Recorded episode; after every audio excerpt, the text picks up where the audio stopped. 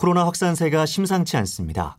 신규 확진자가 닷새째 3천 명대를 기록했는데 주말과 휴일 효과로 검사 건수가 줄어든 오늘 집계에서도 확진자가 3천 명에 육박할 수 있다는 전망입니다. 수도권에서 코로나 확진 판정을 받고도 병상을 받지 못해 대기하는 환자는 800명을 넘었습니다. 역대 최다치입니다. 첫 소식 박창주 기자가 보도합니다. 주말 효과마저 사라졌습니다. 코로나19 확산세가 지속되면서 신규 환자 수는 닷새째 3,000명대를 유지했습니다. 지난 토요일 주말 휴일 기준 처음으로 확진자가 3,000명을 넘어선 겁니다. 일요일인 어제도 오후 9시까지 신규 확진자는 2,468명으로 집계에서 제외된 부산 지역과 자정까지 합산치를 더하면 또다시 3,000명 안팎으로 전망됩니다. 위중증 환자 역시 517명으로 이틀 연속 500명대를 기록하며 지난 17일 최고치였던 522명에 가까워졌습니다. 중환자 병상 확보도 비상입니다. 특히 신규 확진자가 집중된 수도권에선 중환자 병상 가동률이 연일 80%를 넘어선 상황. 지역별로 서울이 약 83%, 경기도도 처음으로 80%를 넘겼습니다. 전국적으로도 남아있는 중환자 병상은 30% 남짓으로 여유 있는 편이 아닙니다. 이처럼 병상이 넉넉지 않은 상황에서 병상 배정을 하루 넘게 기다리는 수도권 대기자 수는 800명대를 보이고 있습니다. 이런 가운데 정부는 수도권 환자 일부를 1시간 이내 거리에 있는 비수도권으로 옮기는 방안과 방역에 대한 경각심을 높이기 위한 합동 특별 점검단 운영을 추진 중입니다. CBS 뉴스 박창주입니다. 더 걱정스러운 건 코로나 확진자 10명 중 1명이 학생 확진자라는 점인데요. 이런 상황에서 오늘부터 전국 학교가 전면 등교를 시작합니다. 학교 방역에도 비상이 걸렸습니다. 이어서 황명문 기자입니다. 수능이 끝나고 대학별 고사가 이어지는 가운데 오늘부터는 수도권을 포함한 전국의 유초중 고교가 전면 등교를 시작합니다. 유원혜 부총리입니다. 비대면 수업이 장기화되면서 겪게 되는 학습 결손을 해소하기 위해서 우선 저희가 전면 등교를 추진하고 있습니다. 하지만 하루 확진자 수가 3천 명을 넘어서는 가운데 학생 확진자도 330명을 웃도는 등 유행이 확산되면서 대규모 등교에 따른 불안감도 커지고 있습니다. 코로나 상황이 악화될 경우 일상 회복을 일시 중단하는 비상계획 발동 가능성도 제기되고 있어 학교 방역에도 비상이 걸렸습니다. 유원회 부총리는 그러나 비상계획이 발동되더라도 등교를 무조건 중단하지는 않고 유연하게 대응하겠다고 밝혔습니다. 비상계획이 발동이 된다고 하면 그 기준에 맞춰서 학교에 맞는 그런 기준으로 학사 운영을 해야 될 것으로 생각합니다. 학교 밀집도에 따라 원격 등교 수업을 병행하거나 부분 등교, 학년별 시차 등교 등 탄력적으로 운영할 수 있습니다. 또 상대적으로 낮은 소아 청소년의 백신 접종률로 감염 위험성이 증가하고 있어 학생 백신 접종을 적극 유도하기로 했습니다. 하지만 전면 등교에 따른 코로나 확산 규모가 더 커질 수 있고 학교도 일상 회복 추진에 따른 방역이 느슨해질 우려가 있어 이른바 위드 코로나 이후 학교 방역이 최대 시험대에 오를 전망입니다. CBS 뉴스 황명문입니다. 어제 생방송으로 진행된 문재인 대통령의 국민과의 대화도 코로나 문제에 대한 질문과 답변이 줄을 이뤘습니다. 문 대통령도 지금 코로나 상황이 조마조마한 부분이 있다면서 긴급 멈춤 같은 방역 조치 강화 가능성도 배제하지 않았는데요. 취약한 분들에게 추가 접종을 어, 빠르게 실시해서 어, 전체적으로 어, 접종 효과를 높여주는 것이 필요하다고 생각하고요. 한편 문 대통령은 100분간 진행된 국민과의 대화에서 부동산 문제가 가장 아쉽다며 거듭 사과하기도 했습니다. 조은정 기자가 문 대통령의 발언을 정리했습니다. 문재인 대통령이 어제 100분간 생방송으로 임기 마지막 국민과의 대화를 진행했습니다. 300명의 국민 패널들과 국무위원들이 온오프라인으로 참석한 가운데 문 대통령은 코로나19 일상 회복을 안착시키기 위한 협조를 구했습니다. 아직은 조금 조마조마한 부분이 있습니다. 그러나 끝까지 잘 진행해서 완전한 어, 일상 회복 이루고 또 끝까지 국정을 잘 마무리할 수 있도록 최선을 다하겠습니다. 정부의 아킬레스건인 부동산 문제에 대한 질문이 나오자 문 대통령은 공급 대책을 일찍 마련했어야 한다며 과오를 인정했습니다. 이사 대책 같은 것이 조금 더 일찍 어, 이렇게 마련되고 시행되었더라면 어, 더 도움 되지 않았을까 생각을 하고. 또 현재는 공급 계획이 충분하다는 점을 언급하며 임기 내에 부동산 하락 안정세를 기대했습니다. 지금은 이 부동산 가격도 상당히 안정세로 어, 접어들고 있고요. 하락 안정세까지 어, 이렇게 목표를 두고 있습니다. 재난지원금 논란에 대해서는 내각의 판단을 신뢰한다며 선별 지원에 힘을 실었지만 다른 정치 현안에 대한 언급은 없었습니다. CBS 뉴스 조은정입니다. 문 대통령이 국민과의 대화가 끝나자 더불어민주당은 대통령이 국민의 고단했던 시간을 위로했다며 국민과 정부가 합심해 코로나를 이겨내고 단계적 일상 회복으로 한 발 나아가게 가능했던 소중한 자리였다고 평가했습니다. 대선 레이스가 본격화하면서 각 대선 후보의 선거대책위원회 구성도 관심입니다. 더불어민주당은 선대위 모든 권한을 이재명 후보에게 위임해 전면 쇄신에 나서기로 했습니다. 국민의힘은 김종인 총괄선대위원장 체제 아래 김병준 전 비대위원장과 김한길 전 민주당 대표까지 영입하며 이른바 삼김 선대위를 구성했습니다. 김기용 기자가 취재했습니다. 어제 대전 현충원을 찾은 이재명 후보는 변화와 혁신이란 국민적 열망에 부응하지 못했다며 당을 향한 작심 발언을 이어갔습니다. 국민들의 기대에 부응하는 행동이 가능하도록 민첩하고 어, 또 가볍고 기민한 대응 체계를 만들어야 되겠다는 말씀을 민주당은 오후에 열린 긴급 의총에서 선대위 쇄신의 전권을 이 후보에게 위임하기로 의결했습니다. 이 후보는 조만간 발표할 쇄신안에서 선대위 의사결정 과정을 간소화하고 지역 현장에서 뛸 수 있는 실무급 인사를 전면 배치할 것으로 전망됩니다. 국민의힘은 선대위 주요 인선을 마치며 대선 본선행 닻을 올렸습니다.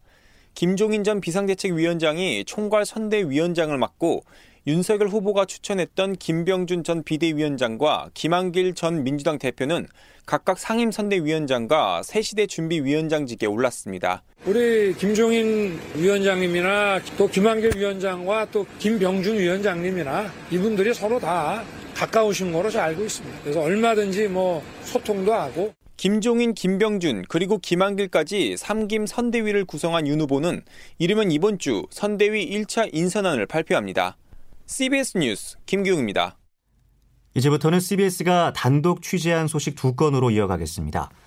먼저 국민의힘 윤석열 대선 후보가 지난 2011년 대검 중앙수사부 주임검사로 부산저축은행 비리 사건을 수사할 당시 대장동 부실 대출 관련 자료들을 상당수 확보했던 것으로 드러났습니다.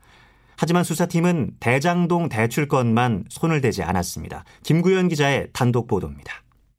윤 후보가 주임 검사로 있던 대검 중수부는 2011년 3월 부산 저축은행 그룹 5곳을 대대적으로 압수수색했습니다. 압수물들을 모두 살펴본 이후 다시 자료를 저축은행 측으로 돌려줬고 예금보험공사의 의뢰를 받은 삼정회계법인은 이 자료를 토대로 실사를 진행했습니다. 그리고 중수부의 수사가 끝나기 이전인 그해 10월 회계법인은 부산저축은행 부실 원인 분석 보고서를 만들었습니다. CBS가 입수한 이 보고서에서는 대장동 대출이 저축은행 부실에 적지 않은 영향을 미친 것으로 나옵니다. 위험을 관리하는 회사 내부 시스템을 무시하고 대출이 이루어졌거나 회수되지 못한 대출 등 부실 대출이 400여억 원이나 됐는데 부실 규모에서 적지 않다는 분석이 나옵니다. 그런데도 검찰은 유독 대장동 대출 건은 수사선상에 올리지 않았습니다.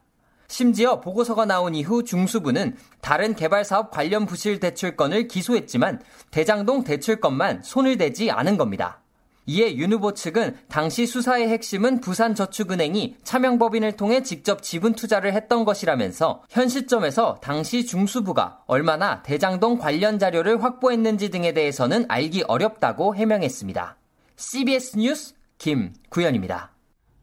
한 지체장애인 거주시설에서 사회복지사가 장애인을 성폭행한 사실이 CBS 취재 결과 확인됐습니다.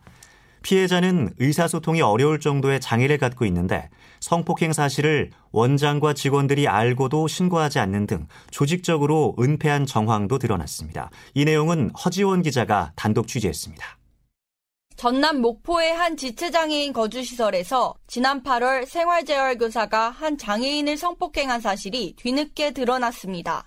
피해 장애인은 지체장애와 지적장애, 단기 기억장애 등이 있어 의사소통이 원활하지 않은 것으로 확인됐습니다. 가해자는 성폭행 혐의 관련 대부분의 사실을 인정하면서도 동기에 대해선 피해자가 먼저 원했다고 주장했습니다. 그분이 성욕을 해달라 해가지고 한번 해드렸어요. 실수를 해서 죄송하죠. 사건을 목격한 다른 장애인이 직원에게 이를 알렸고 보고라인을 거쳐 원장에게까지 전달이 됐습니다. 하지만 시설장인 원장은 법적인 신고 의무가 있음에도 가해 직원으로부터 사직서를 받고 사건을 덮으려고 하는 등 은폐 의혹이 제기됩니다. 제가 할 수 있는 방법은 분리하는 것 가장 큰 징계가 뭐예요? 사직서 받는 게 가장 큰 징계가 심지어 직원들에게 외부에 발설 시 사표를 쓰게 하겠다는 등 함구령을 내렸다는 의혹도 제기됩니다. 시설의 조직적 은폐 속에 묻힐 뻔했던 이 사건은 지난달 경찰에 익명의 신고가 이루어지면서 드러날 수 있었습니다. CBS 뉴스 허지원입니다. 경찰이 흉기난동 부실 대응과 스토킹 피해 여성 살해 사건에 경찰이 부실 대응한 정황이 잇따라 드러났습니다. 김창룡 경찰청장이 직접 사과에 나섰지만 공부는 좀처럼 가라앉지 않고 있습니다. 조태인 기자가 보도합니다. 지난 15일 피해자는 층간소음 갈등으로 경찰에 신고를 했지만 현장에 출동한 경찰의 도움을 받을 수 없었습니다. 경찰은 흉기를 휘두르는 가해자를 보고 지원 요청을 하겠다며 현장을 이탈했고 피해자는 가해자의 흉기에 찔려 의식을 잃은 상태입니다. 경찰의 부실 대응을 지적하고 해당 경찰을 엄벌하라는 청와대 청원글에는 20만 명 이상이 동의를 하는 등 경찰에 대한 비난의 목소리가 커졌습니다. 현장에 출동한 경찰 2명은 대기 발령 조치됐지만 경찰에 대한 비난이 거세지자 어제 김창룡 경찰청장은 공식 사과에 나섰고 인천 논현 경찰서장은 직위 해제됐습니다. 지난 19일에는 서울에서 데이트 폭력을 당해 신변 보호를 받던 여성이 전 남자친구에게 살해됐습니다. 피해 여성은 신변 보호 차원에서 지급받은 스마트워치를 두 차례 작동했지만 정작 경찰은 위치 추적의 오차로 다른 장소를 수색하다 피살을 막지 못했습니다. 경찰은 신고 이후 12분 만에 현장에 도착했지만 이미 흉기에 찔린 뒤로 부실 대응으로 골든 타임 을 놓친 겁니다. 두 사건 모두 경찰의 허술한 현장 대응 능력이 부른 참극으로 경찰에 대한 불신이 커지고 있습니다. CBS 뉴스 조태임입니다. 대장동 개발 특혜 로비 의혹을 수사해온 검찰이 화천대유 자산관리 대주주 김만배 씨와 천화동인 4호 소유주 남욱 변호사 등을 기소할 예정입니다. 오늘은 김 씨와 남 변호사의 구속 기간이 만료되는 날로 이들에 대한 구속 기소를 끝으로 대장동 특혜 의혹 사건과 관련한 배임 혐의 수사는 전담 수사팀 구성 54일 만에 사실상 종결됩니다. 성남 도시개발공사에 손해를 끼쳤다는 배임 혐의 수사는 일단락되는 모양새지만 곽상도 전 의원, 박 전 특검, 권순일 전 대법관 등에 대한 정관계 로비 의혹 수사는 계속 진행할 예정입니다. 오늘 종합부동산세 고지서가 발송됩니다. 더불어민주당 추산에 따르면 올해 주택분 종부세는 5조 7천억 원으로 1년 전보다 4배 가까이 늘어나고 종부세 납부 인원도 76만 5천여 명으로 작년보다 10만 명 정도 더 늘어날 것으로 보입니다. 이어서 자세한 날씨 정보 김수진 리포터입니다. 네, 오늘은 첫 눈이 내리고 본격적인 추위가 시작된다는 절기 소설인데요. 실제로 오늘 아침까지 전국 곳곳에 비나 눈이 좀 더 이어진 뒤 낮부터 북서쪽에 찬 공기가 내려오면서 날이 급격히 추워지겠습니다. 그리고 지난 주말 동안 가득했던 고농도 미세먼지는 차가운 가을비가 내리고 찬바람이 불면서 오늘 아침 대부분 해소됐습니다만 이번에는 중국발 황사가 날아오면서 오늘 중부와 호남 제주도는 오전에 영남권은 오후에 일시적으로 대기질이 탁해질 것으로 보이기 때문에 이 점도 유의하셔야겠습니다. 이어서 화요일인 내일은 내일은 철원의 아침 기온이 영하 6도, 서울도 영하 3도까지 떨어지는 등 올가을 처음으로 영하권의 추위가 찾아오겠고요. 어, 경기 남서부와 충남, 충북 북부, 호남, 제주 지역을 중심으로는 오늘 밤부터 내일 모레 사이 다소 많은 눈이 내릴 것으로 보여서 대비를 단단히 해주셔야겠습니다. 날씨였습니다. 이상으로 11월 20일 월요일 아침 김덕기 아침 뉴스 송정훈이었습니다. 고맙습니다.